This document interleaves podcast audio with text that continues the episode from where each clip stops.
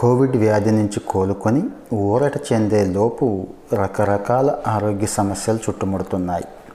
రోగ నిరోధక వ్యవస్థలో చోటు చేసుకుంటున్న మార్పులతో పాటుగా చాలా సమస్యలు కోవిడ్ నుంచి బయటపడుతున్న వాళ్ళని వేధిస్తున్నాయని వైద్య శాస్త్ర నిపుణులు చెప్తున్నారు. నిద్రలేమి లేదంటే అతి నిద్ర జుట్టు విపరీతంగా రాలిపోవడం చిన్న పనికే విపరీతమైన ఆయాసం అలసట కీళ్ళ నొప్పులు డయేరియా జ్వరం దగ్గు కడుపు లేదా గుండె నొప్పి. చేసే పని మీద దృష్టి పెట్టలేకపోవడం మూత్రపిండాలు దెబ్బతినడం మహిళలకైతే ఋతుక్రమంలో మార్పులు నిలబడితే కళ్ళు తిరగడం ఇలాంటివి చాలా ఉన్నాయి. మరి ఇవన్నీ బాధితులకు కంటి మీద కొనుకు లేకుండా చేస్తున్నాయి. జుట్టులేమి నిద్ర లేకపోవడం ఇలాంటివే కాకుండా మనిషి ఇక్కడే ఉన్న మనసు ఎక్కడో ఉంటుంది. ఆలోచనలు ఒక చోట కేంద్రీకరించలేకపోతున్నారు. ఇవన్నీ అనేక సమస్యలు. ఇవే కాకుండా మూత్రపిండాల్లో ఏదైనా సమస్య వస్తే కాళ్ళు లాగటం ఇతర లక్షణాలు కొన్ని కనిపించేవి ఒకప్పుడు. కానీ కోవిడ్ తర్వాత అంతా సాధారణంగా కనిపిస్తుంది. కానీ ఉన్నట్టుండి ఒక్కసారిగా కుప్పకూలిపోతున్నారు. అప్పటికే జరగాల్సిన నష్టం జరిగిపోతుంది. మూత్రపిండాలు బాగా దెబ్బతిన్నాయని వైద్య పరీక్షల్లో చెప్తున్నారు. ఎలాంటి సమస్యలు లేకుండా కోవిడ్తో ఇంటి వద్దే ఉండి చికిత్స పొందిన వారిలో కూడా మూత్రపిండాలు దెబ్బతింటున్నాయని తాజా పరిశోధనలో చెప్తోంది. ఈ విషయాన్ని అమెరికన్ సొసైటీ ఆఫ్ నెఫ్రాలజీ కూడా ధృవీకరిస్తోంది. మరి కోవిడ్ తీవ్రత తక్కువగా ఉన్న ప్రతి పదివేల మంది రోగుల్లో కూడా కనీసం ఏడుగురికి తదనంతర కాలంలో డయాలసిస్ లేదా మూత్రపిండాల మార్పిడి అవసరమవుతోంది. రాబోయే దశాబ్ద కాలంలో మానవ జీవితాలనిది ఈ సమస్య తీవ్రంగా ప్రభావితం చేస్తుంది అని చెప్తున్నారు.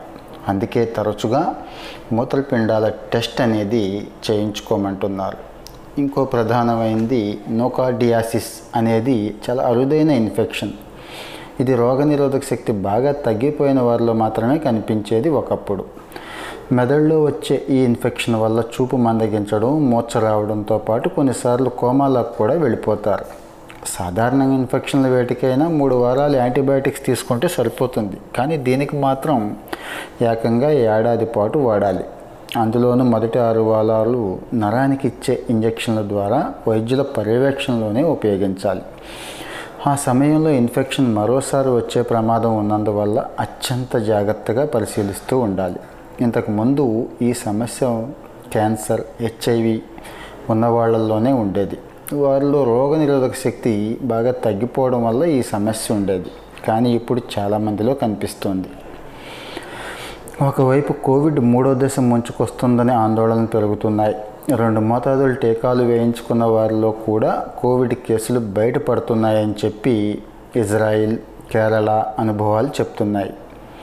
ఇప్పటికే ఒకసారి వచ్చి తగ్గితేనే ఇన్ని సమస్యలు ఉన్నప్పుడు మరోసారి వస్తే ఏమవుతుందో అన్న ఆందోళన చాలామందిలో కనబడుతోంది.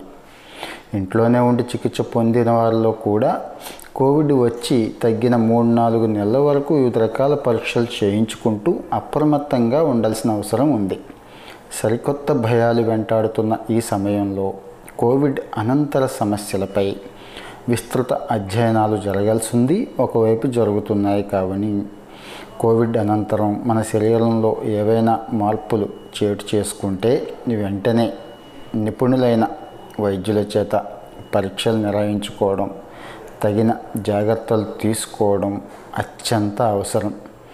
కోవిడ్ తర్వాత ఏ సమస్య వచ్చినా కూడా ఆ ఏముందిలే గతంలో వచ్చిన జ్వరమే కదా గతంలో వచ్చిన తలనొప్పి లాంటిదే కదా అని అశ్రద్ధ చేయకుండా కాస్తంత ఎక్కువ దృష్టి పెట్టాల్సిన అవసరం ఉంది అని పోస్ట్ కోవిడ్ సిమ్టమ్స్లో ఈ మధ్య చేసిన రీసెర్చ్ల్లో అనేక విషయాలు బయటపడ్డాయి కాబట్టి ఈ జాగ్రత్తలు తీసుకోవడం తప్పనిసరి.